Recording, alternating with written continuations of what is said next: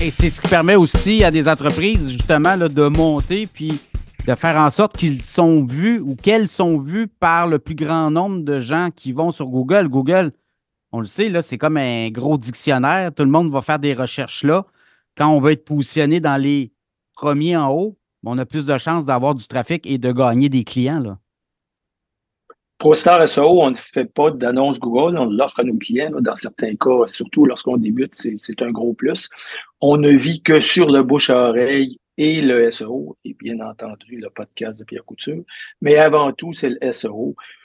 Puis je, dans ce temps-ci, on ferme entre 4 et 5 nouveaux clients par semaine. Euh, donc, on est la preuve vivante que ça fonctionne, puis je pourrais te montrer euh, des dizaines et des dizaines de clients pour qui ça marche. Là.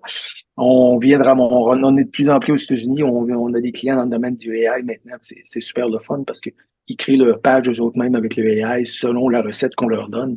Et ça donne des effets. N'ayez pas peur du, de l'intelligence artificielle euh, en SEO. Euh, lisez pas ce que, ce que les gens vous disent, testez-le. Ça fonctionne très, très bien. Oui, parce que ça, c'est le gros buzz actuellement. On le voit qu'NVIDIA, là, euh, qui, qui, lui, fait des cartes graphiques pour l'intelligence artificielle. Mais ce que tu nous dis, c'est qu'on entendait toutes sortes de choses. Le SEO est mort en raison de l'intelligence artificielle. Ce n'est pas le cas du tout. Ça va juste faire exploser le SEO grâce au AI.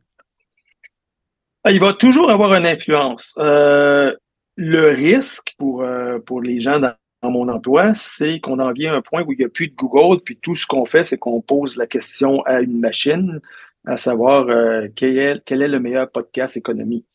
Mais cette machine-là va quand même été, va, va, quand même avoir été influencée par la somme de données qu'elle a. Fait il y a un index quelque part, puis il y a toujours moyen d'influencer cet index-là pour qu'il aille dans ta direction. Donc, euh, moi, trouve ça m'excite plus que ça me stresse, je vais être honnête avec toi. Et on est encore très loin, à mon avis, de dire on ne sert plus de Google, puis on, on, s'en va directement à, poser des questions. Parce que tout ce qu'on fait, c'est pas seulement qu'une question. Si, si je cherche pour m'acheter un, vélo électrique, bien, je peux faire, je peux poser des questions au AI, mais je vais vouloir avoir de l'information sur différentes marques, sur différentes personnes, sur ce qui a été dit, sur des tests qui ont été faits le AI, présentement, n'a quand même pas euh, toute cette profondeur-là. On a encore euh, un bout à faire avant de se débarrasser du bon vieux Google, Oui, parce que l'AI va te donner de l'information clé de base sur des définitions de termes, va t'expliquer des phénomènes, mais il ne donnera pas la référence commerciale. Tu vas avoir le meilleur marchand de vélo à Québec ou euh, le meilleur avocat ou le meilleur dentiste ou quelque chose comme ça. Ben, c'est le référencement web qui va te donner ça. Là. Pour l'instant, c'est sûr que c'est comme ça. À un moment donné, il est possible que les AI soient en mesure de nous fournir euh, immédiatement des informations qui sont à l'intérieur du web, mais on est très loin de ça. Donc, euh, ce qui est publié va, va tu sais, le ChatGPT, la base de données de ChatGPT, elle date pas de la semaine passée. Donc, tout ce qui s'est passé dans le dernier mois, tu le retrouveras pas nécessairement dans, dans, dans ChatGPT. Google s'en vient où euh, il y a d'autres, il y a d'autres outils de AI qui, eux, vont aller chercher vont te donner une réponse qui va aussi s'appuyer sur un crawl qu'ils vont faire dans le web, qui vont faire un, mélange des deux. Mais étant donné que ça s'appuie sur un crawl qui est fait dans le web, on sait qu'on risque d'être en mesure d'être en, de, d'influencer les résultats qui seront donnés. Donc, ça va être. Euh, moi, je trouve. Oui, ça va vite. Hein? C'est semaine, semaine, après semaine, une sorte, sorte d'application là-dessus. Écoute, les entreprises, les entrepreneurs euh, qui nous écoutent, qui veulent faire affaire avec ProStar SEO, on va sur votre site et là, ça va vite. Euh, vous faites quand même un diagnostic rapide du site web. Hein?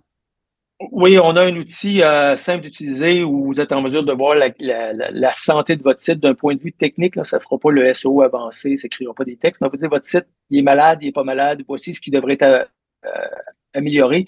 Et ça, c'est un de base. Je crois que la plupart des gens qui ont quand même un peu de connaissance de site web devraient se servir d'un outil comme ça pour rendre leur site meilleur et permettre à Google de mieux l'indexer, de mieux le comprendre. Et si vous voulez parler avec moi, monsieur le coin en haut à droite, c'est prendre rendez-vous. C'est avec moi que vous allez vous asseoir. On va passer une heure à revoir votre site ensemble. Je vais vous donner des conseils. Je vais vous dire comment nous, on fonctionnerait, les stratégies qu'on aimerait mettre en place. Mais euh, c'est pas une session de tordage de bras, là. C'est pas, c'est pas mon style. On en fait, euh, ben moi, j'en fais tous les jours des rencontres comme ça. Puis euh, je trouve ça super sympathique aussi. ça permet de connaître des gens.